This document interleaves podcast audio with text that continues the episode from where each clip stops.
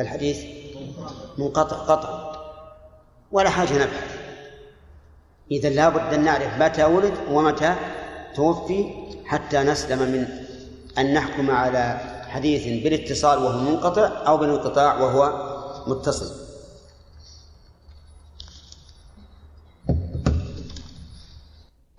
هل يجوز نسبة الراوي إلى جده الأعلى في التشبيه بينه وبين المتشابه بالاسم؟ لا يا أخي. يا شيخ مر معنا أن لا. أسمع. هذه بارك الله فيك يتساهل فيها بعض الناس. لقول النبي صلى الله عليه وعلى آله وسلم أنا ابن عبد المطلب. أنا ابن عبد المطلب. فهذا نعم لو أن الإنسان أراد أن ينتسب إلى جده أو جد أبيه مثلا لاشتهاره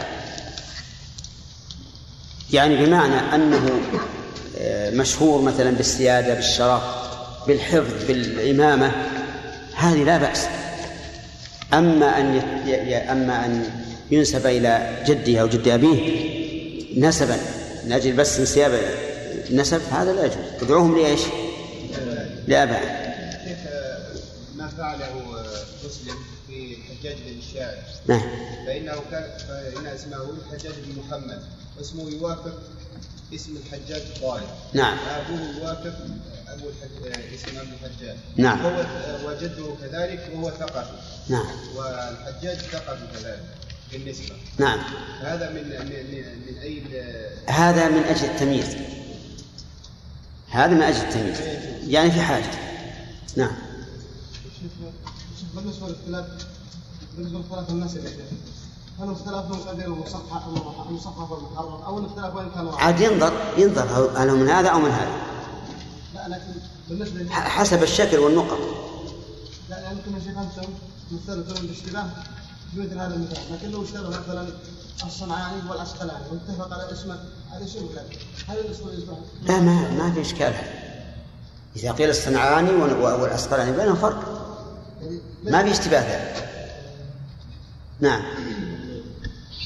هل يجوز للمسلم ان يزور قبور لا بأس. لا بأس. يعني يجوز أن يزور قبور الكفار للاتعاظ. لكن بشرط أن لا يكون هذا الرجل ممن يقتدى به. لأن نية الاتعاظ ظاهرة ولا ولا باطنة؟ باطنة. ما كل أحد يعلم فقد يظن الظان أنه ذهب يزور مثلا آه، قبر رئيس البلد الفلاني من الكفار تعظيما له. وما الذي فيه؟ وقد يذهب يزوره ويقول عبرة هذا الرجل اللي كان يملك مثلا أكبر دولة في العالم الآن صار في في حفرة يعذب هذه عبرة لكن من يقول إن الناس يظنون هذا عبرة؟ نعم.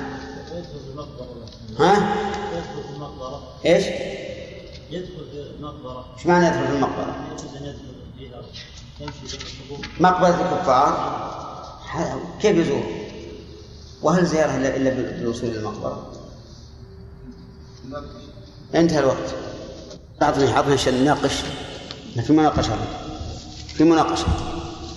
الحمد لله رب العالمين وصلى الله وسلم على نبينا محمد وعلى آله وأصحابه ومن تبعهم بإحسان إلى يوم الدين. الإسناد ها؟ نعم.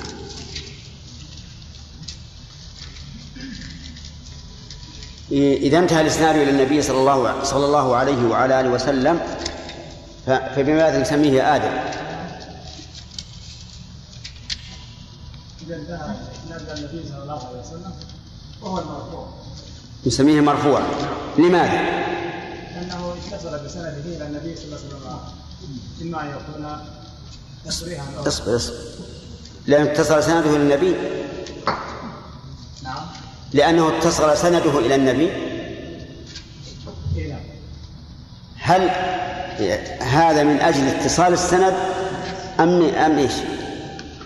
اتصال المتن شرافي لعلو ورتبة النبي صلى الله عليه وسلم. صحيح. لارتفاع مرتبته بإضافته إلى النبي صلى الله عليه وعلى آله وسلم. طيب.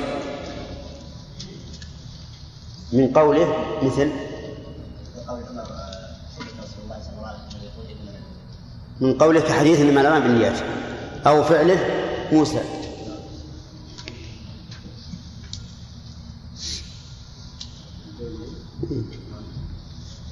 فعل ما يفعل الرسول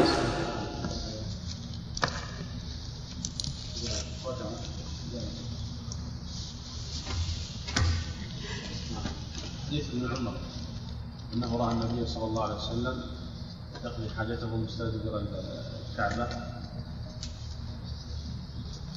مستقبل الكعبة. مستقبل الكعبة؟ مستقبل الكعبة. مستدبر. أي نعم. وكذلك أيضا حديث المغيرة في مسح على- خفيه. تقريرا عندما سأل صلى الله عليه وسلم الشيخ الجاري فقال أين الله؟ فأشرت إلى السماء. فقال هذا تقريبا هذا تقريبا أحسنت. إذا انتهى إلى الصحابي فما اسمه؟ موقوف. موقوف. وإلى التابع فمن بعده؟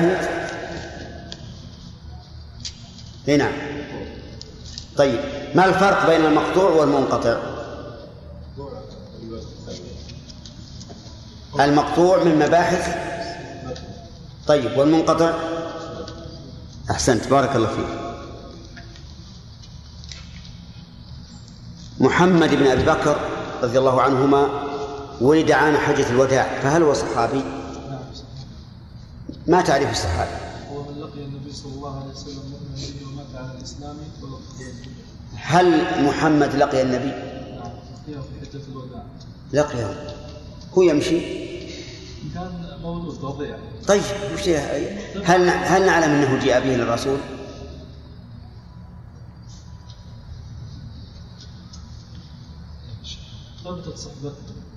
طيب بماذا؟ نطبق لقي النبي صلى الله عليه وسلم نقل إلينا أنه لقي النبي. نق- نقل إليك؟ من نقله؟ شيخ لقي هنا بمعنى رأى. نعم. صرح بعضهم بهذا القول. إيه، رأى ما يخالف. هل رآه؟ محمد بن أبي بكر؟ اي نعم رآه. رأى النبي؟ ألم يأتي يؤتى به إليه فحنكه هل ثبت هذا؟ هذا ورد. ورد على كل نعم شراهي. الأطفال لهم حكم الآباء في عهد النبي صلى الله عليه وسلم هو مؤمن ما في إشكال. لكن الكلمة هل لقي الرسول حتى نقول أنه صحابي أو لم يلقى فنقول مخضرم؟ يقولون هنا نبني على الظاهر الغالب. الظاهر الغالب أن من عادتهم أنهم يأتون بالصبيان إلى النبي صلى الله عليه وسلم ليحنكهم. فبناء على هذا الغالب حكمنا بأنه صحيح بأنه صحابي. طيب. صحابي كفر بعد إسلامه. هل تزول صحبته؟ كفر بعد إسلامه هو صحابي.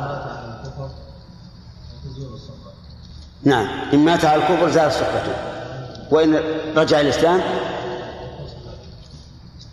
وش تقولون؟ صحيح؟ طيب هل عندك دليل على ذلك من القرآن؟ من القرآن بأنه إن مات على الكفر زالت صحبته وإلا فلا نحن تلونا عليكم الآية لكن سبحان الله لا عبد الله قوله تعالى ومن يرتد ومن يرتد منكم عن دينه فيمت وهو كافر فاولئك حبطت اعمالهم صحيح. قيدها بأن يموت على الكفر. فمفهومه إن عاد للإسلام فلا لا يحبط عمله. طيب. أظن انتهى الوقت. نعم.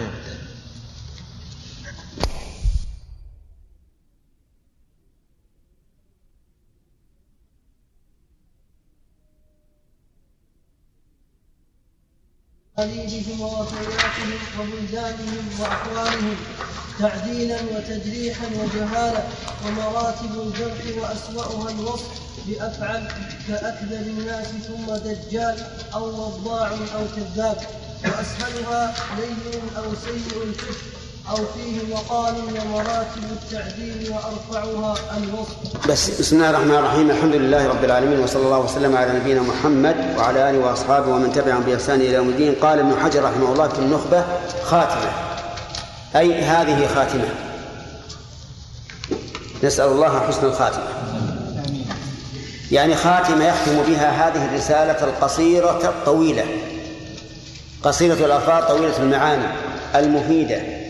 يقول من المهم أي من الأشياء التي تشتغل به الهمم وتهتم له معرفة طبقات الرواة ومواليدهم ووفياتهم وبلدانهم وأحوالهم. طيب.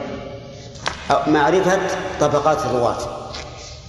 من أي طبقة هو؟ من طبقة الصحابة التابعين تابع التابعين وهكذا. لأجل معرفة منزلته. لأنك إذا عرفت طبقته عرفت منزلته. خير الناس قرني ثم الذين يلونهم ثم الذين يلونهم. فما هي الطبقة؟ هي عبارة عن جماعة اشتركوا في السن أو في اللقاء أو في السماع من الشيخ وما وما أشبه ذلك. وعلى هذا فقد يكون للإنسان طبقتان في عهد واحد. يشترك مع جماعة في الأخذ عن هذا الشيخ ومع جماعة ومع جماعة أخرى في الأخذ عن شيخ آخر. فيكون له إيش؟ طبقتان. ومعرفة الطبقة ليعرف رواية القرين عن قرينة. حتى لا يظن أن في الإسناد زيادة. لأنه إذا روى القرين عن قرينه قد يظن الظان أن هذا القرين زائد وأن الشيخ هو المرجع مثاله زيد وعمر شيخهما خالد. روى زيد عن عمرو عن خالد وزيد من من, من تلاميذ من خ... من تلاميذ خالد. إذا رأى الإنسان السند قال هذا فيه زيادة. ما هو القرين. قال ولعل الصواب زيد عن خالد لا عن عمرو عن خالد. فإذا معرفة طبقات الرواة من الأشياء المهمة. كذلك معرفة مواليدهم متى ولدوا ومتى توفوا. لما لماذا كان مهما؟ ليعرف هل الإسناد متصل أو لا. فإذا عرفنا أن شخصا ولد في سنة أربعمائة روى عن شخص توفي في سنة أربعمائة وخمسة. عرف عرفنا أن في السند؟ انقطاع. لأن الخمس سنوات يصعب فيها جدا أو يندر فيها ثبوت السماع. فلا بد أن أن نعرف متى ولد ومتى توفي ليتبين لنا السند المنقطع من السند المتصل. كذلك بلدانه لا بد أن نعرف بلد الراوي حتى ننسبه إلى بلده لأن بعض الرواة لا يتضح إلا إذا نسب إلى البلد. مثل محمد بن إبراهيم المكي محمد إبراهيم المدني. نعرف الأول عدل والثاني غير عدل أو الثاني عدل والأول غير عدل وما أشبه ذلك. فالبلدان أيضا مهم معرفته لأجل أن نعرف أو نعم. ليترتب على ذلك معرفة حال الشخص. طيب هل من المهم معرفة أنسابهم؟ نعم من المهم القرشي التميمي وما أشبه ذلك. حتى نعرف من هو العدل من من هو غير عدل. كذلك لا بد أن نعرف أحوالهم تعديلا وتجريحا وجهالة هذه ثلاثة أقسام. أن نعرف حال هذا الراوي هل هو عدل؟ هل هو مجروح؟ هل هو مجهول؟ من علمت عدالته فأمره واضح يقبل. ومن جرح فأمره ظاهر يا يوسف إيش الحكم فيه؟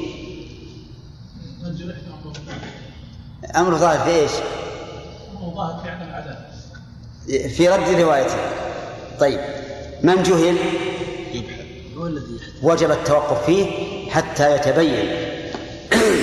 إذا لا بد أن نعرف حال هذا الرجل. لكن هناك رجال لا يحتاج أن نعرف عن أن نبحث عنه عن عدالتهم لأنهم مشهورون. مثل شعبة.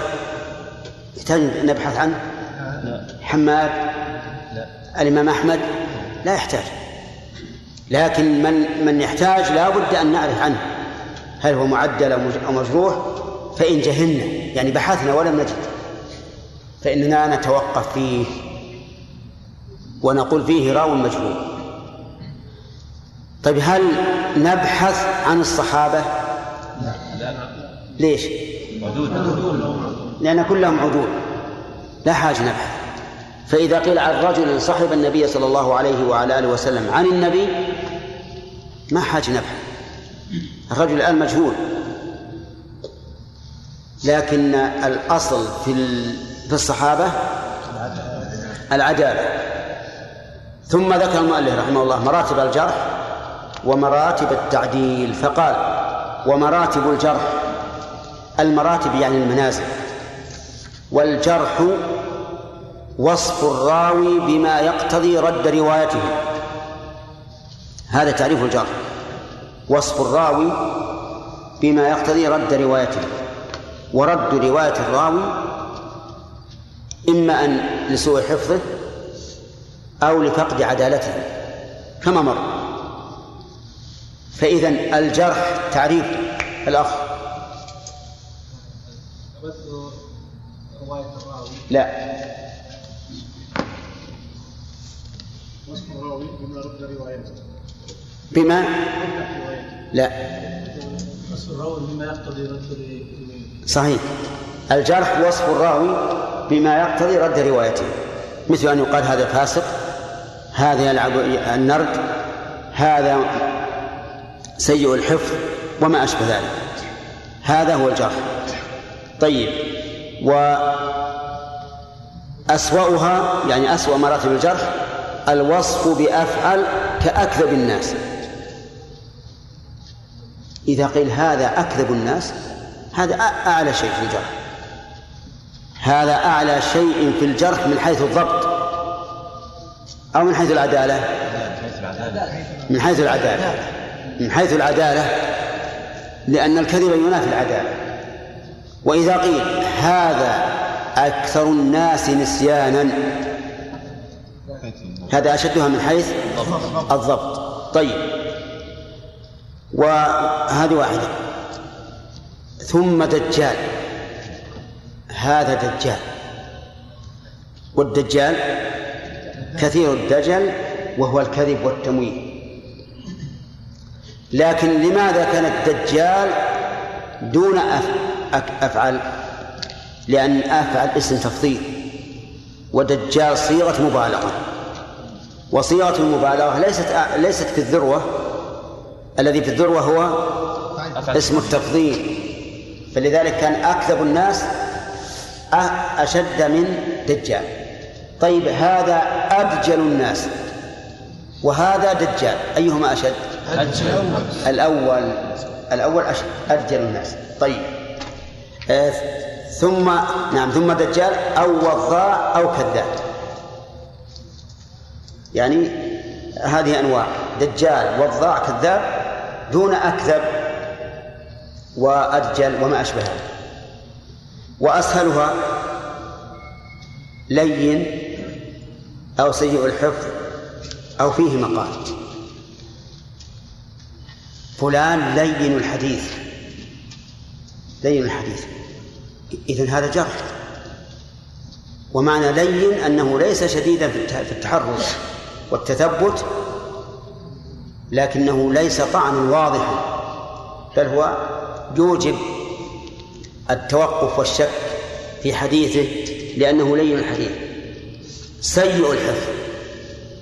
كذلك سيء الحفظ يعني دون قولنا كذاب وضاع أو أكذب الناس أو أشد الناس وضعا فيه مقال.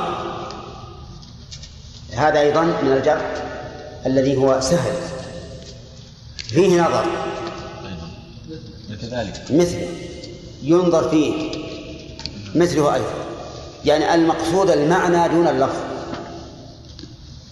فما فإذا وصف الراوي بشيء يقدح فيه بعض الشيء فهو فإن هذا جرح. فإن هذا جرح. طيب. هل هناك مراتب أخرى؟ نعم فيه مراتب بين ذلك. مراتب كثيرة بين ذلك. لكن ينبغي في هذا الحال أن يعرف اصطلاح المتكلم بالجرح لأن بعض المحدثين قد يجرح الراوي بوصف شديد عند آخرين وهو عنده سهل وقد يكون العكس. فلهذا ينبغي أن نعرف اصطلاح هذا المترجم في معنى هذه الأوصاف حتى لا نهضم الراوي حقه أو أو نزيد. قال ومراتب التعديل يعني ومن المهم أيضا معرفة مراتب التعديل. والمراتب كما قلنا فيما سبق هي المنازل. والتعديل التعديل وصف الرا وصف الراوي بما يقتضي قبول روايته. يعني ضد التجريح. وصف الراوي بما يقتضي قبول روايته. إما دفعا لجرح أو إثباتا لوصف لوصف قبول. يعني أحيانا يعدل فيقول فلان ليس كما يقولون سيء الحفظ هذا إيش؟ دفع دفع. دفع لجرح. أو يقال فلان أو يقول فلان ثقة. هذا تعديل بوصف كمال عرفتم الآن؟ إذا التعديل آدم ما هو؟ تعديل وصف الراوي بما يقتضي قبول الرواية نعم إما إما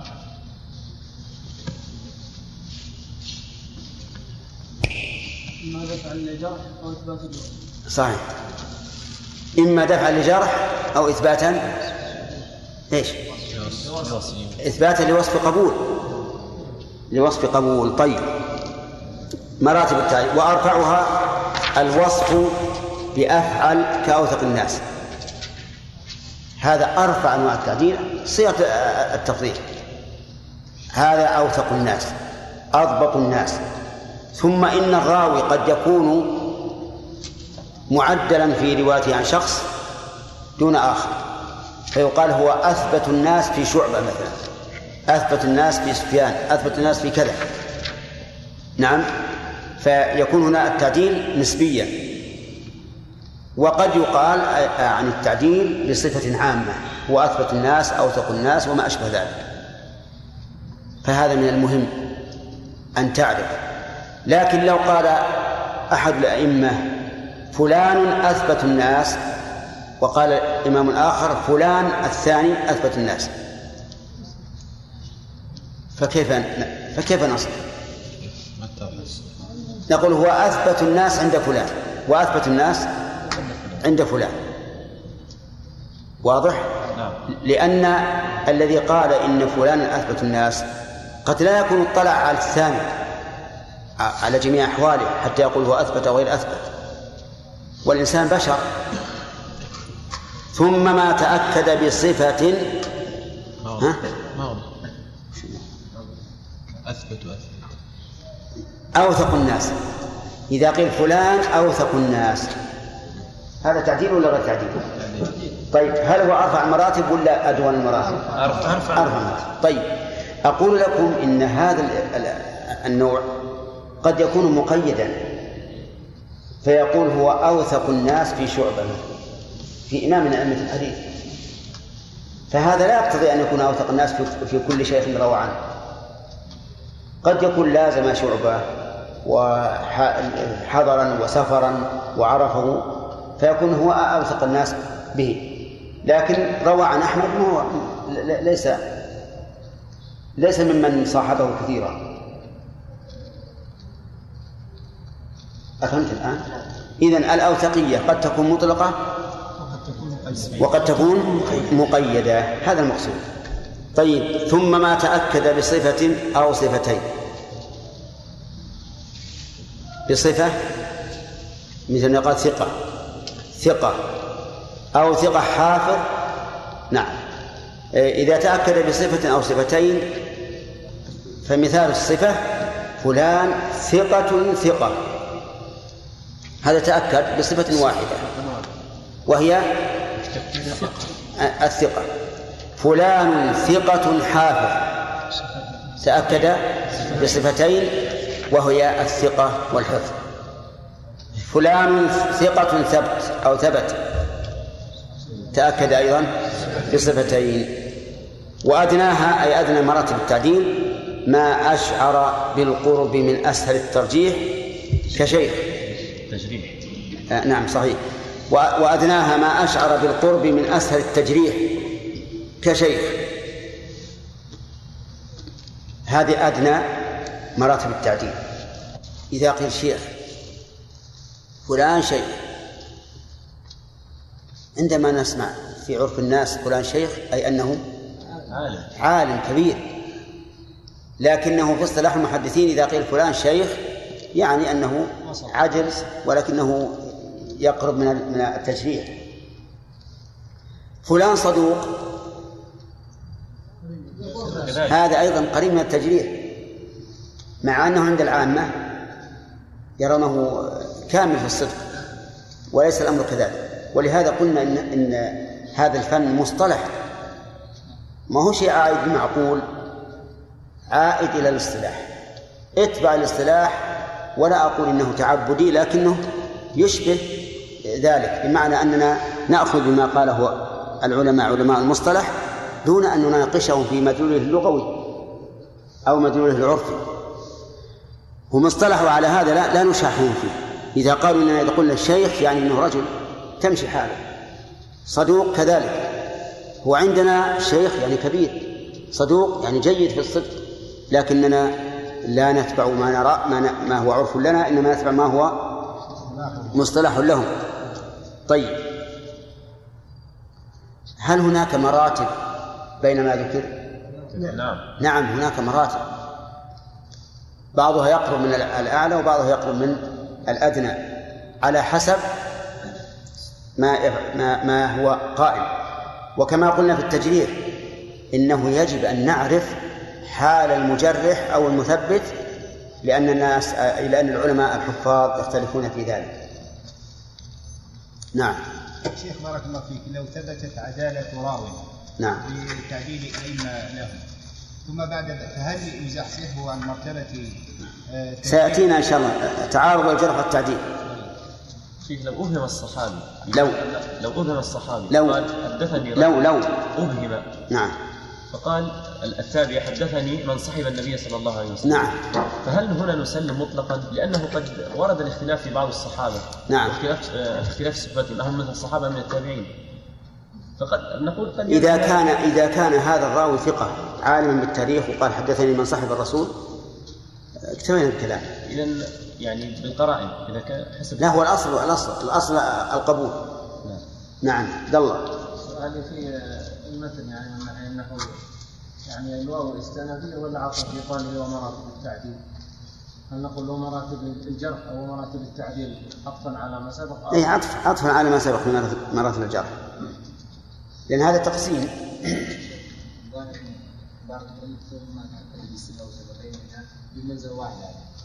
نعم. ظاهر أنها في منزلة في منزلة واحدة. أي نعم. يعني الثقة ثقة أو ثقة حافظ يرى أنها في منزلة واحدة. اصطلاح.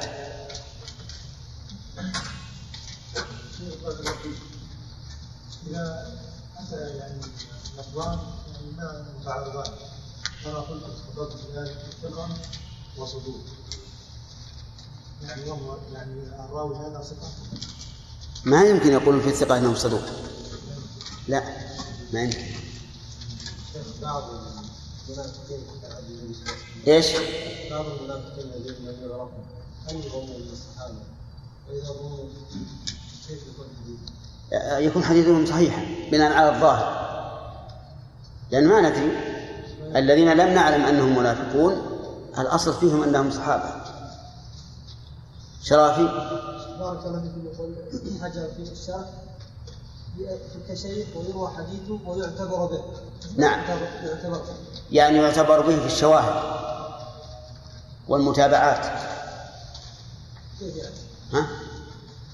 لا يعني. إذا روى شيخ عن إذا روى راو عن شيء. وهذا الراوي سيء الحفظ.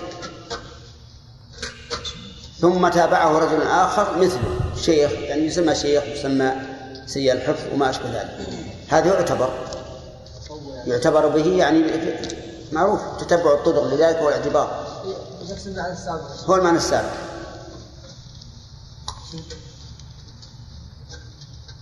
هل كل عيب يعتبر الله كل عيب يقتضي الجرح في الراي. في الراوي لا. بعض الصفات لا تؤثر على الراوي إذا قال فلان جبان. ما علينا منه إحنا لا نريد أن نقاتل به. نعم. إذا قيل مثلا شيخ آه، فلان آه، صدوق أو شيء. والله ما أدري إذا كان جبان يا جماعة. ثم روى ما يثبط عن الجهاد. هل تكون يكون جبنه قادحا فيه؟ يحتمل كال- كالمبتدع يروي ما يقوي بدعته فهذا يحب أن يكون كل الناس تبنى على شيء ما ما يوصم بالعيب. فيروي أحاديث فيها ما يدل على الجبن. والله هذا ين- ينظر فيه. لكن على كل حال ما ما يحضرني الآن مثال لذلك لذلك. والأصل أن الجبن لا علاقة له بالرواية. نعم. إذا قيل إذا قيل صدوق أو شيء يعني لا بد ننظر في الحديث. اي نعم اي نعم اي نعم ليس مثل الثقة لا. لأن هذا قريب من من الجرح. انتهى الوقت يا عبي ركبه ما يمكن تتزحزح إلا أن غيرت. نعم. الوقت من الساعة 8 ها؟ الوقت من الساعة الثامنة؟ إيه بدنا الساعة الثانية كل ما بكرنا أحسن. وكان بودي أن نضع أسئلة على الكتابين. نعم. نضع أسئلة في الأسبوع القادم. يكون مثلا النخبة نضع عليه أسئلة الورقات نضع عليها أسئلة في مكانها إذا كان عندكم استعداد فهو طيب. وإن كان كنت والله إحنا قريناه والحمد لله ونبي نستريح نسترخي على الفراش هذا شيء ثاني. نعم. دوام؟ عجيب. لا يا أخي المقبل مو ب 16 يوم لا بعد صلى وسلم عليه. قال المؤلف رحمة الله تعالى ومعرفة الأسماء المجردة والمفردة والكنى والألقاب والأنساب وتقع إلى القبائل والأوطان.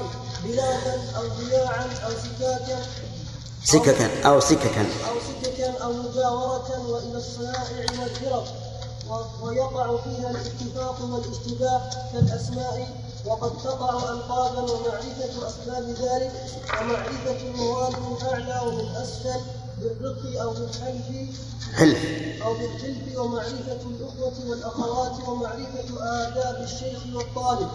وسن التحمل والآداء وصفة كتابة الحديث وعرضه وسماعه وإسماعه والرحلة فيه وتصنيفه إما على المسانيد أو الأبواب أو العلل أو الأطراف ومعرفة سبب الحديث وقد صنف فيه بعض شيوخ القاضي أبي يعلى ابن الفراء وصنفوا فيه غالب هذه الأنواع وهي نقل محض ظاهره التعريف ظاهرة. ظاهرة التعريف مستغنية عن التمثيل وحصرها متعسف فلتراجع لها مبسوطاتها والله الموفق والهادي لا إله إلا هو بسم الله الرحمن الرحيم الحمد لله رب العالمين وصلى الله وسلم على نبينا محمد وعلى آله وأصحابه ومن تبعهم بإحسان إلى يوم الدين. المؤلف رحمه الله اعتذر عن شرحها ونحن بذلك أعذر. قال إنها معروفة مشهوره وهي نقل محض مستغني عن التمثيل، لكن مع ذلك نقرر ما, ما تيسر. يقول من المهم معرفة الأسماء المجردة والمفردة. وسبق معنى المجردة هي هي المضافة إلى شيء معين مثل الكلام على رجال البخاري على رجال مسلم وما أشبه ذلك والمفردة هي التي تذكر فيها الأسماء سردا مرتبة على الحروف الهجائية وقد صنف العلماء في هذا وفي هذا فمثلا تهذيب التهذيب أو التهذيب نفسه أو تقريب التهذيب أو خلاصة التهذيب هذه إيش؟ مفردة لأنها تذكر الرواة سردا بقطع النظر عن كونه من البخاري من رواة البخاري من رجال البخاري أو مسلم لكنها تشير بالرموز إلى كونه من رجال البخاري أو مسلم أو مما اتفق عليه ال- الأئمة. كما يعرف ذلك من راجع هذه الكتب. من المهم أيضا معرفة ال- ال- الكنى. الكنى جمع كنية وهي ما صدر بأب أو أم وقيل ما صدر بأب أو أم أو غيرهما مما يدل على النسب مثل أخ وأخت وعم وخال وما أشبه ذلك. مثلا أم سلمة كنية مصدرة بإيش؟ بأم. أبو بكر كنية مصدرة بأب. كذلك قد يصدر بأخ أخي فلان. إذا كان أخوه أشهر منه فإنه يكنى به ليعرف. وكذلك عم وكذلك خال. نعم. فالمهم من المهم أن تعرف الكنى. الآن أبو هريرة لو سألت كثيرا من الناس بل كثيرا من الطلبة ما اسم هذا الرجل؟ ها؟ قال أبو هريرة اسمه أبو هريرة. لا يعرفون اسمه. لابد نعرف من هذه كنية وأن اسمه عبد الرحمن بن صخر. كذلك الألقاب. يعرف معرفة اللقب الحذاء لماذا اسم الحذاء الأعرج الأعمش وما أشبه ذلك؟ لا بد أن نعرف السبب حتى لا يلتبس علينا هذا بهذا. الأنساب. أيضا من المهم أن نعرف الأنساب لأنه قد يكون اللفظ واحدا ولكن المعنى يختلف. يقول وتقع إلى القبائل. تقع الضمير يعود على إيش؟ ال- الألقاب ها؟ يعني أن أن الألقاب تقع إلى القبائل مثل القرشي المزني التميمي إلى آخره والأوطان المكي الم... الأوطان المكي المدني وما أشبه ذلك بل... يقول بلادا أو ضياعا أو سككا أو مجاورة. هذه كلها تفصيل لل- للأوطان. يعني قد. ينسب الإنسان إلى إلى وطنه أي إلى بلده أو إلى ضياعه. يعني البساتين والعقا- والعقارات وما أشبهها. أو السكة. السكة عن الطريق السوق في البلد وهو عندنا مثل الأحياء. أو المجاورة. يعني ينسب إلى هذا الشيء لأنه مجاورة لا لأنه فيه. كل هذه ينبغي أن تعرف وسبب ذلك لئلا يحصل الاختلاف في من تقبل روايته ومن لا تقبل. وإلى الصنائع مثل الحداد النجار الحرف البناء البناء الكاتب. ويقع فيها الاتفاق والاشتباه. صدق رحمه الله. أحيانا يقال فلان النجار لعدة أسماء. لا بد أن نعرف هذا حتى لا يكون فيها الاشتباه. ثم قال أيضا آه، نعم ويقع في الاشتباه والاتفاق والاشتباه كالأسماء. يعني كما يقع ذلك أيضا في الأسماء يقع في النسبة. وقد تقع ألقابا. تقع ألقابا أنه إذا قيل المكي عرف أنه فلان ولا يحصل فيه اشتباه. ومعرفة أسباب ذلك يعني أسباب نسبته إلى هذا البلد أو إلى هذه القبيلة أو ما أشبه هذا ومعرفة الموالي من أعلى ومن أسفل. الموالي من أعلى هم المعتقون ومن أسفل هم العتيقين فمثل نافع مولى ابن عمر. من أسفل ولا من أعلى؟ من أسفل. آه، ابن عمر مولى نافع. هذا من أعلى. أيهم الذي يرث؟ المولى من أعلى أو من أسفل؟ ال- الذي يرث هو المولى من أعلى. أما من أسفل فلا يرث. الفرق بينهما الآن الأخ.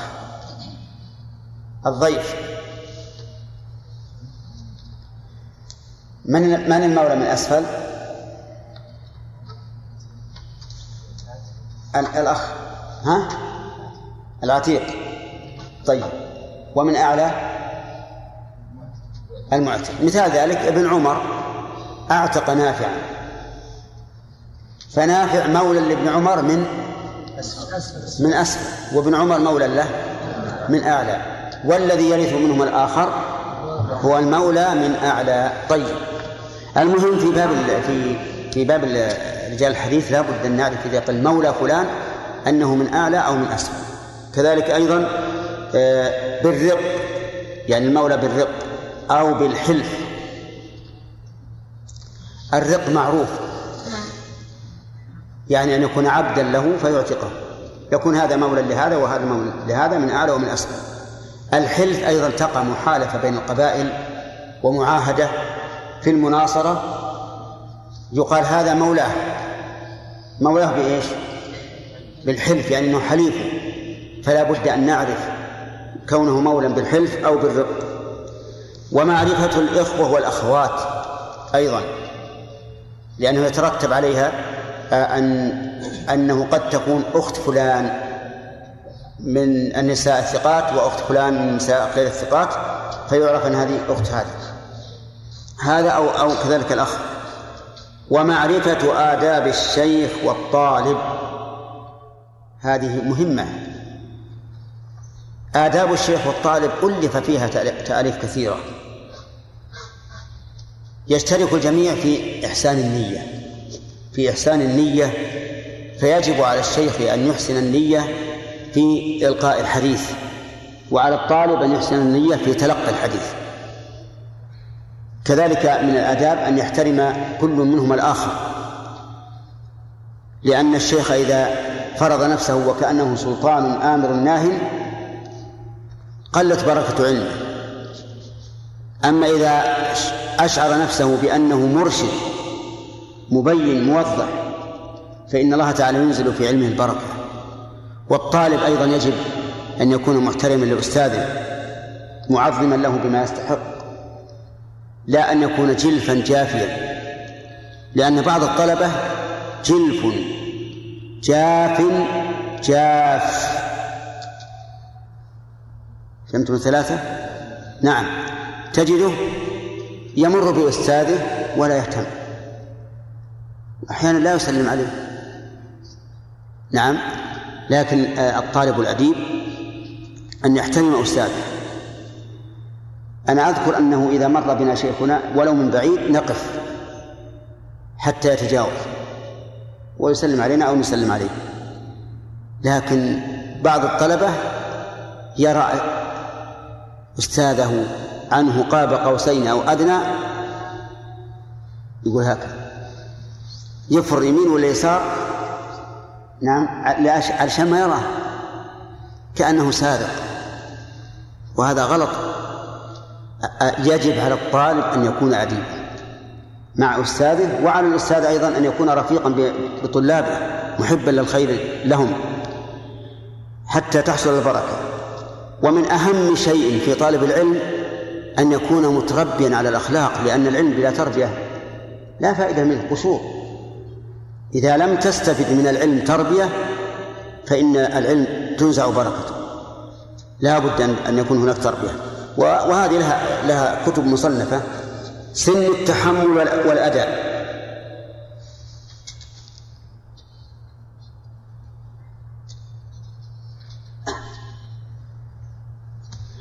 سن التحمل يعني متى يصح تحمل الحديث؟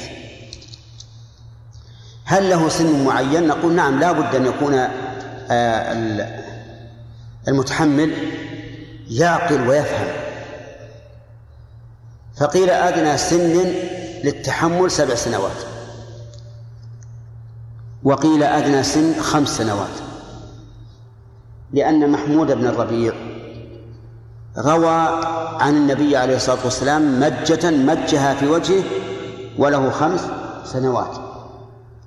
فقبل العلماء منه ذلك وعدوا هذا تحملا للحديث. والصحيح أنه لا يتقيد بسن. لكن سن الطفولة في كذا سنوات وأربع سنوات لا يمكن أن فيه التحمل. من الناس من يكون ذكيا حافظا يتحمل في خمس سنوات أو ست سنوات أو سبع سنوات ومن الناس من لا يتحمل ولا تسع سنوات. هذا هو الصحيح. أنه يختلف باختلاف إيش؟ باختلاف الناس والأشخاص. وأما الأذى فلا بد من البلوغ. لا بد من البلوغ. أن يكون حين أداء الحديث بالغا. لأن من دون البلوغ يلحقه الغفلة.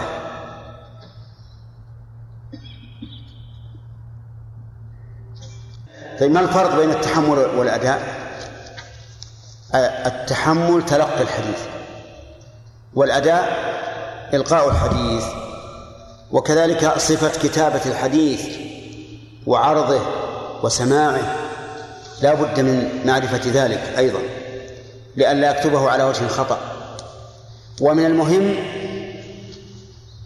أن يضبط ما كتبه بخط واضح بين منقط معرب وألا يجعل بين الأسطر ما يمكن أن يكتب فيه شيء لئلا يدخل أحد في الكتاب ما ليس منه.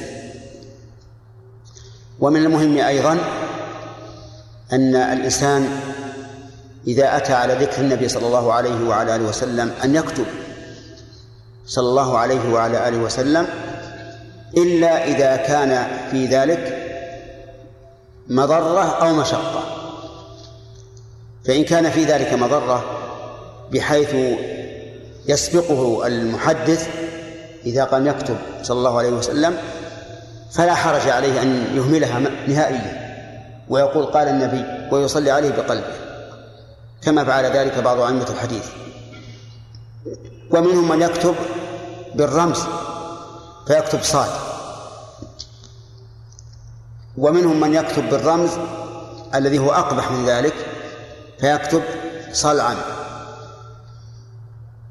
يأخذ من صلى الصاد. ومن ومن لفظ الجلالة اللام ومن علي عليه العين ومن سلم الميم. فيكتب صلعم واللي يقرأ قال النبي صلعم هذا خطأ عظيم. لكن قال النبي صلى الله عليه وسلم إذا كتب الصاد عرف أن هذا رمز. كذلك أيضا من المهم معرفة سماع الحديث وإسماعه والرحلة فيه. وقد كان السلف يرحلون إلى الحديث مسافة الشهر والشهرين. في ذلك الوقت الذي يكون فيه السفر شاقا وعظيما على النفوس ومع ذلك يسافرون. رحل جابر بن عبد الله رضي الله عنه إلى حديث واحد مسافة شهر. والرحلات في طلب العلم معروفة أيضا مكتوبة عند العلماء يرجع إليه. كذلك من المهم معرفة تصنيف الحديث إما على المسانيد أو الأبواب أو العلل أو الأطراف. كم هذه؟ هذه أربعة أنواع. إما على المسانيد بأن يكتب حديث كل صحابي على على حدة. فيكتب مثلا مسند أبي بكر مسند عمر مسند عثمان مسند علي ويأتي بكل حديث رواه عنه هذه المسانيد. مثل ما إيش؟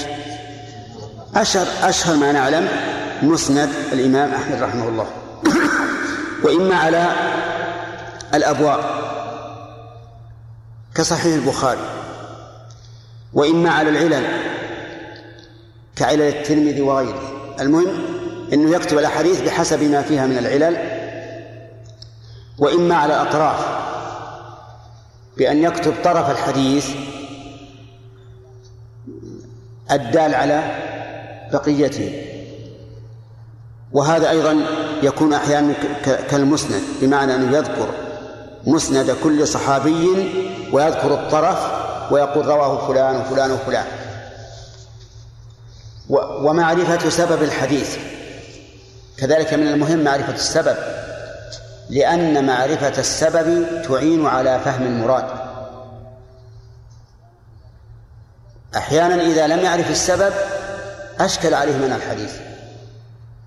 والسبب هو القصة أو القضية التي ورد الحديث من أجلها. فمثلا إذا قال لك قال إنما الولاء لمن أعتق ما سببه. قصة بريرة مع عائشة. فإذا ذكر إذا عرف السبب أعان على فهم الحديث وقد ألف العلماء في هذا أيضا ومنهم ما من ذكره المؤلف وقد صنف فيه بعض شيوخ القاضي أبي يعلى بن الفراء. وصنفوا في طيب إذا عرفنا السبب هل يختص الحديث بسببه أو يعم؟ يعم. لكنه يعم مثل الحال التي ورد الحديث من أجلها. ما هو عموما عاما؟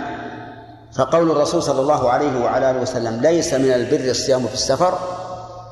لا نقول إن هذا نفي للبر في الصيام في أي سفر بل هو نفي للبر في الصيام الذي يحصل فيه ما حصل لهذا الرجل الذي كان سبب الحديث وهو المشقة الشديدة. طيب يقول رحمه الله وصنفوا في غالب هذه الأنواع وهي نقل محض. يعني ليس لنا فيه إلا التسليم. ظاهرة التعريف مستغنية عن التمثيل وحصرها متعسر فلتراجع لها مبسوطات مبسوطاتها والله موفق والهادي لا إله إلا هو. ها؟ محض بالرفع صفة للنقل. أي خالي والحمد لله رب العالمين ونسأل الله تعالى أن يجعل ما علمناه حجة لنا وأن ييسر لنا ولكم الأمور ويعيذنا من الشرور. ونحن نعتذر من التقصير إن كان منا تقصير ونعذركم فيما حصل منكم من التقصير. نعم. قل لي.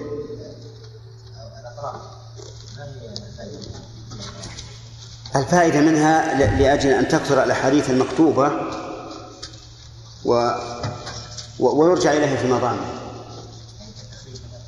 لا لا يذكر طرف الحديث فقط. شوف الآن مثلا في البخاري في الطبعة الأخيرة يقول أطرافه في كذا وكذا. أما هذا ليس ليس خاصا بالبخاري الأطراف المؤلفة. يكتب مثلا حديث عن ابن عباس يذكر أول حديث ثم يقول رواه فلان وفلان وفلان وفلان. أي يدل المواضع نعم. بارك الله فيكم قلنا أن من الكنى أبو كذا أو أم كذا أو ما شابه ذلك. نعم. قولنا ابن رشد الحفيد أو ابن رشد الجد من الكنى. اي نعم. ابن رشد هذه كنية والجد هذا الأقل نعم. بارك الله فيكم. بعض الناس اعتاد على ان إذا اشترى كتاب أن يكتب تاريخ وإذا بدا بدأ في قراءة الكتب تاريخ الابتداء وإذا انتهى كذلك. فهل هذا ينبغي؟ وما فائدته؟ اي اما أما إذا اشترى كتابا وكتب اسمه؟ لا لا تاريخ الاشتراء تاريخ الاشتراء ما في مانع. علشان يعرف انهم هم من الناس الصالفين على الكتب تقطع الكتب عنده بشهر أو شهرين أو إنه إنسان آه، رزين ولا ولا يقطع الكتب. قال هذا عندي له عش- عشر سنين كان جديد الآن. لا فيه فائدة. على الأقل متعة هو. يعني أقل ما فيه أنه متعة. وكذلك ابتداء الدرس. لكن بالنسبة لي أنا أنتم الله يهديكم تكتبون ابتداء الدرس علشان تحتجون علينا. تقول لنا سبع سنين زاد المستقنع ليش هذا؟ في درس إيش؟ الآن؟ درس الورقات. انتهت الورقات. الأصل. بسم الله الرحمن الرحيم. الحمد لله رب العالمين وصلى الله وسلم على نبينا محمد وعلى آله وأصحابه أجمعين. عندنا تسميع الآن؟ ها؟ طيب. ها؟ المناقشة من أين؟ الخاتم الخاتمة فقط. بسم الله الرحمن الرحيم.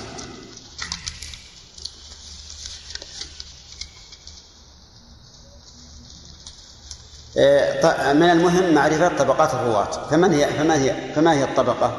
طبقة هم أهل عصر من آه، اجتمعوا اتفقوا في السن أو اللقي أو في السن أو اللقي أو ال- الأخذ. عن أو الأخذ عن الشيخ. طيب. لماذا كان من المهم معرفة مواليدهم ووفياتهم؟ عبد الله معرفة حتى هذا هذا حديث منقطع. ولا متصل أحسنت. لن- لنأمن من الاشتباه بين المنقطع وإيش؟ والمتصل. طيب. الجرح آه لا بد أن نعرف ما هو. جرح وصف الراوي. الجرح وصف الراوي. به. بأنه ما أقدر لأنه هذا الشيطان وصف الراوي ما يقتضي رد روايته. أحسنت. وصف الراوي بما يقتضي رد روايته. لو قيل هذا مبتدع وروى ما يقوي بدعته رددناه. صار هذا هذا ضعف طيب. تعارض الجرح والتعديل. أيهما يقدم يا سلمان؟ ما في تفصيل في تفصيل. نعم. كان ال- الجرح مجملا قدم عليه نعم. وإن كان مفصلا قدم النوم. نعم. إلا؟ إلا إذا كان مع أحدهما زيادة علم فيقدم مطلقا. سواء كان تعديل أو تجريح بأن يقول المعدل مثلا أنا أعرف أنه أنه مجروح بهذا الجرح لكنه تاب. طيب. بارك الله فيك. زين. أعلى أسوأ أوصاف الجرح. ما ورد بصيغة التفضيل. مثل أكذب الناس. طيب. أيما أشد أكذب الناس أو وضاع ها؟ لماذا؟ أحسنت. طيب. فلان لين. إيش تقول؟ هل هذه آه، جرح أو مدح؟ جرحه أنت جرحه أو مدح؟ مدح مدح مدح ها؟ مدح ما يمكن ما يفهم ما تقول إي عجيب ما له. وين زميله يترجم؟ ما هو بين جرح ومدح اسأله ها؟ قل قل هل إذا قيل فلان لين هل هو جرح أو مدح؟ اسأله.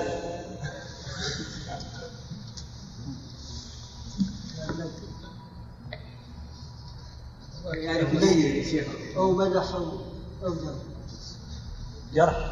جرح؟ لين يا شيخ. يقولون المؤمن هين لين. إذا هو جرح. لكنه من من أوصاف الجرح السهلة أو السيئة.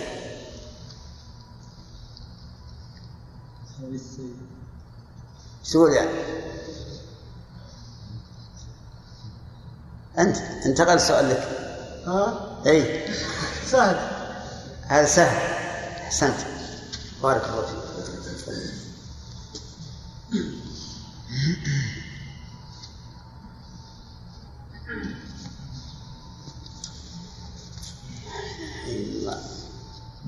إذا قيل في راو من الرواة إنه شيخ. هل هذا جرح أو تعديل؟ صح. تعديل ولكنه أدنى مراتب التعديل مع أنه لو نظرنا إلى العرف العام لو كان كلمة الشيخ يعني كبير عادي يعني أنه كبير وعادي. نعم.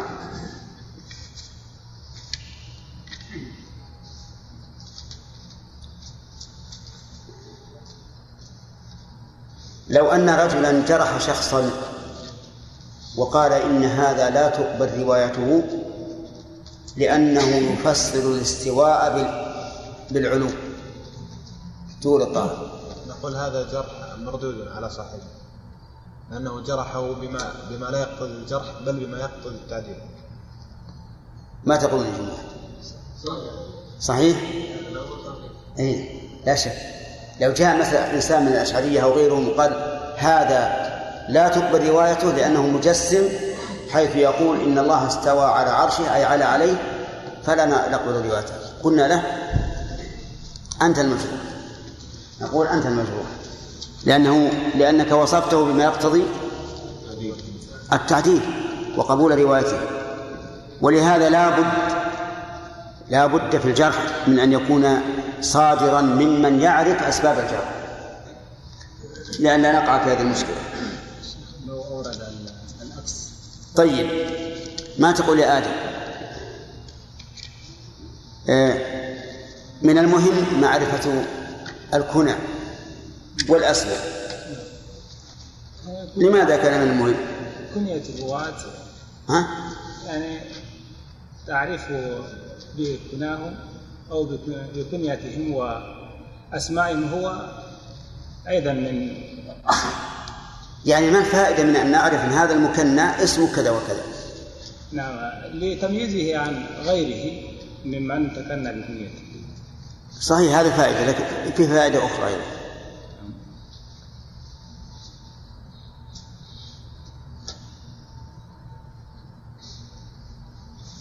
لأن الكنى يرفع الجهالة إذا شككنا فيه. إي نعم لكن هذا صحيح هذا مثل ما قال لأن لا يشتبه بغيره لكن لكن هناك فائدة ثانية أيضا قد تكون أهم من هذا. لأن الراوي قد يشتهي بكليته أكثر من اسمه. ها. فإن علم علم الاسم أشكل عليه هذا فإن عرف الكلية زال اللبس أيضا لا يعرف المكان الذي هو منه لا لا لا لا. ش- لأنه إذا ذكر بغير كنيته اشتبه عليه. لو قيل عن عبد الرحمن بن صخر رضي الله عنه أن النبي صلى الله, صلى الله عليه وسلم قال لولا أن أشق على أمتي. من يدري أن عبد الرحمن بن صخر هو أبو هريرة؟ نعم. كذلك لو قيل عن عبد الله بن قيس أن النبي صلى الله, عليه وسلم استاك على لسانه وقال من يعرف أنه أبو موسى الأشعري؟ ولهذا من من المهم معرفة الكنية مع الاسم لئلا يشتبه الراوي إذا ذكر باسمه. وكان مشتهرا بكنيته أو بالعكس. طيب. من المهم معرفة الأسماء المجردة والمفردة. ما الفرق بينهما؟ محجوب.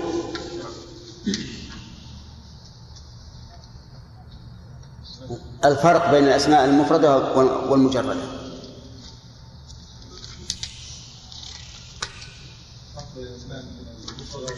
نعم.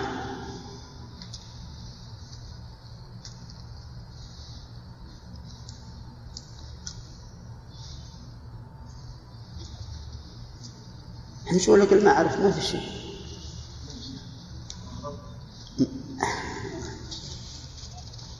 يقول فسر الماء بعد الجهد بالماء. تعرف الكلام هذا؟ واحد سئل ما هو الماء؟ فجعل يفكر يفكر يفكر وبعد التعب قال الماء هو الماء. ففسر الماء بعد الجهد بالماء. لا تعداك السؤال. شيخ الأسماء المفردة نعم. هو أن نفرد مثلا أسماء شيخ البخاري في المصنف فقط. يعني أن نتكلم عن رجال باعتبارهم لمصنف واحد. لمصنف واحد. وأما المجردة. نعم. آه، هو أن نسرد الرواة سردا سرد رواة الكتب الستة. كتهذيب الكمال طيب.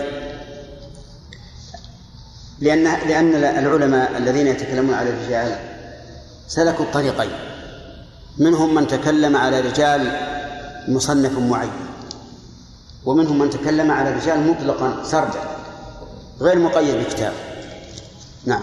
طيب يقول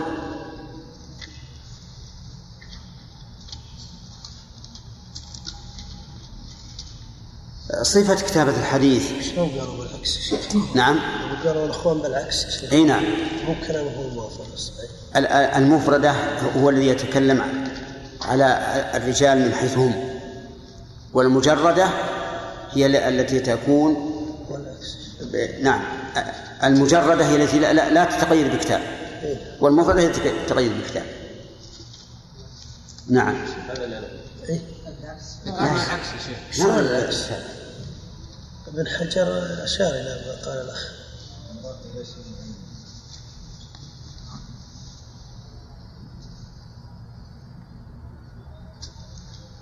هي محتملة العبارة محتملة. الشرح موجود الشرح. الشرح شو هو؟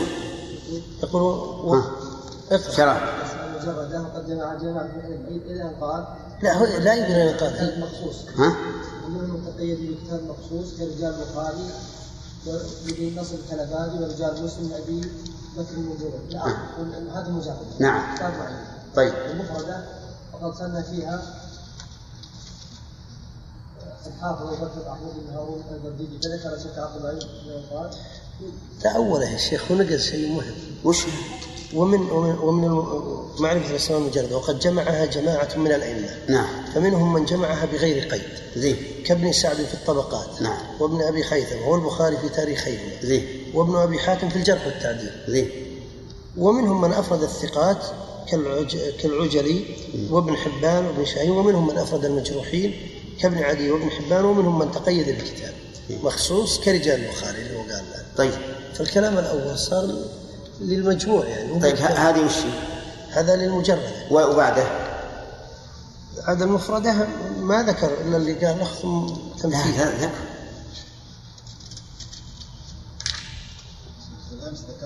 أصبر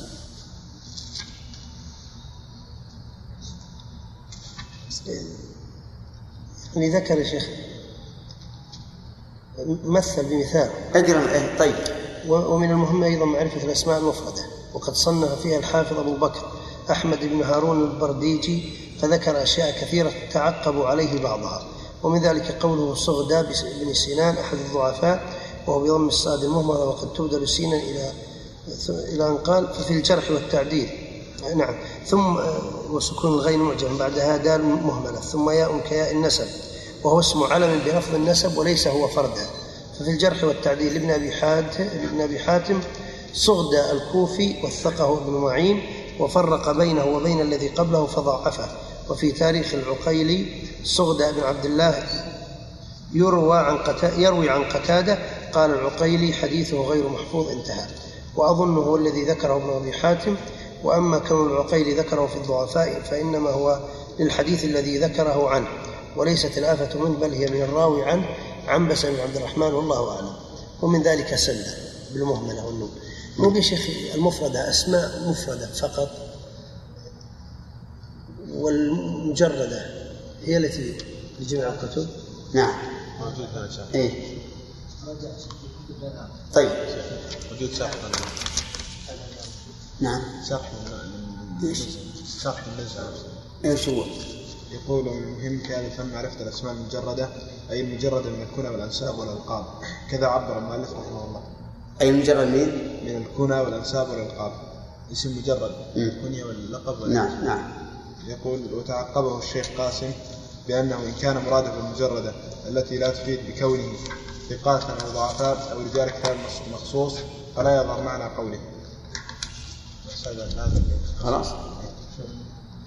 لا يراجع على محمد شاء الله أنا كنت أظن بأن المجردة معناها التي آه، يعني سردت سردا والمفردة التي أفردت بكتاب معين.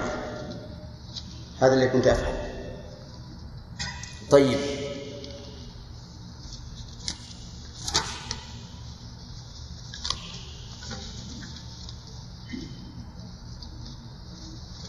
من آداب الشيخ والطالب ما هو الأدب المشترك بينهما؟ إخلاص النية لله عز وجل. وما هو الآداب المختصة بالطالب؟ نعم. احترام الطالب لشيخه وحسن استماعه منه وتلقيه عنه. والآداب المختصة بالشيخ. عبيد؟ الآداب المختصة بالشيخ نعم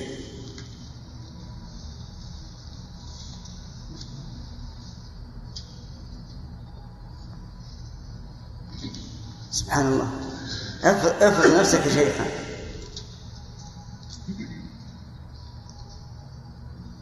نعم.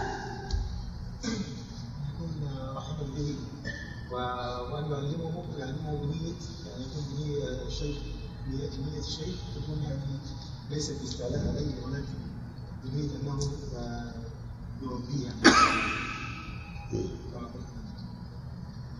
يعني التواضع والرحمة وأن لا يقف موقف المسيطر المتسلط بل المربي المهذب. كذا؟ طيب. آه، من المهم صفة كتابة الحديث. سامع تحدث عن هذا. نهتم بكتابة الحديث من حيث توقيت الكلام وشكله. حتى لا ووضوح مداده. ولا يترك فاصل بين الأصل بعضها وبعض حتى لا يزيد فيه أحد. طيب. وغير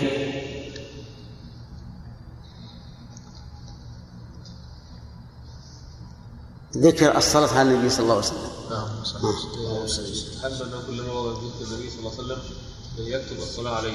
نعم. إيه، ولا يشير إليها بصاد أو صعب بالرمز. تمام. إلا إذا خشي مثلا أن يفوته السلام من الشيء نعم. فلا بأس بتركها مطلقا ويقولها في نفسه. نعم. أحسنت. ال- كتب الحديث مصنفة على المسانيد والأبواب بل على أوجه متعددة. ما هي؟ نعم. نعم. والأطراف. أحسنت. مما صنف على المسانيد. طيب. وعلى الأبواب؟ كالبخاري وعلى العلل؟ إيه، وعلى الأطراف؟ تحفة الأشراف نعم. تحفة الأشراف طيب. معرفة سبب الحديث. لماذا كان من المهم أن نعرف سبب الحديث؟ إيش؟ نعم. لأن معرفة سبب الحديث يدل على فهم المعنى. يعني يعين يعين على فهم المعنى. طيب. من ذلك قوله؟ نعم.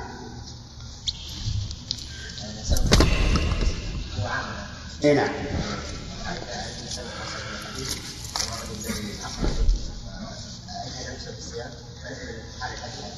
تمام.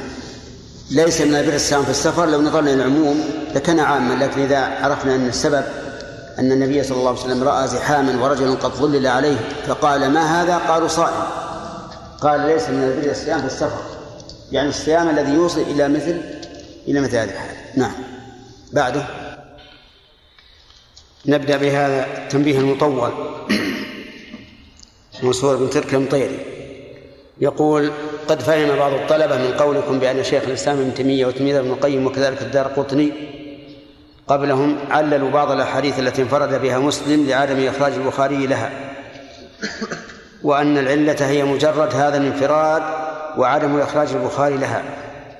فقالوا كيف تعل ثمانمائة حديث انفرد مسلم بها عن البخاري ولم يفهموا مرادك من أن الحديث الذي انفرد به مسلم أحيانا يكون فيه نكارة في متنه أو انفراد أو انفراد راو بأصل لا يقوى عليه. أو مخالفة للثقة لمن هو أوثق منه. فاستدل هؤلاء العلماء على ذلك بعدم إخراج البخاري له وإعراضه عنه لأنه إمام يدرك هذا الفن جيدا. فقد قال الدار قطني كما نقله عنه ابن حجر في مقدمة الفتح لولا البخاري ما جاء مسلم ولا راح ولأنه استفاد من من أصل البخاري فأخرج أكثر الأحاديث عليه واجتهد في إخراج الباقي فأخطأ في بعضها. لذا قال شيخ الإسلام ابن تيمية بأن من من انتقد على البخاري الصواب فيه مع البخاري ومن انتقد على مسلم الصواب فيه في الغالب مع المنتقد فالرجاء توضيح هذا منكم وجزاكم الله خيرا. هذا تعقيب على كلامنا السابق لأن بعض العلماء يعللون الأحاديث فيقول هذا انفرد به مسلم يعني وأعرض عنه البخاري. وعلى كل حال المرجع للصواب. يبحث حتى في من انفرد به مسلم يبحث فيه وينظر.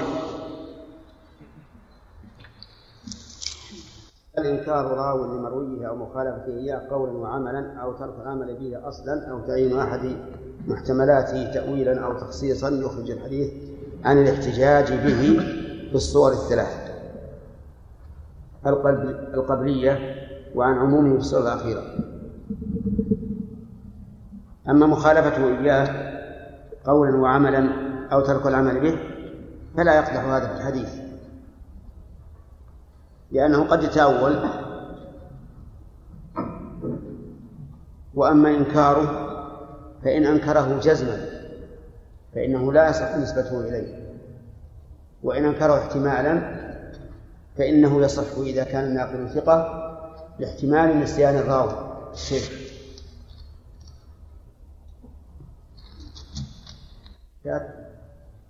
نعم.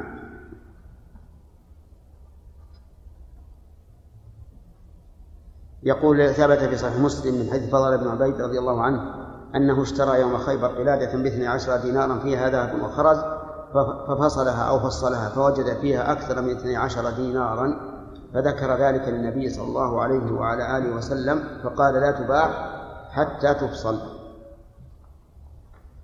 فما قولكم في الذهب الذي يباع بالأسواق والذي يحتوي على خصوص؟ هل البيع صحيح؟ الجواب نعم البيع صحيح. لأنه لا يباع بذهب. يباع بفضة. وحديث القلادة القلادة اشترى ذهب قلادة ذهب باثني عشر دينار. كيف؟ هي هي المهم ليس لها دخل في الحديث. هذا ما له دخل في الحديث. يبقى يبقى النظر هل يجوز بيع الذهب ويعتبر ما تبعه منه؟ فهذا نعم لا بأس به. إذا كان تابعا فلا بأس. يعني يحسب قيمته فمثل يقول الغرام من هذا الذهب بكذا وكذا ومعه فصوص وما يتعلق به ما في وما توجيهكم للباعة خلاص الآن. الباقي ما له داعي.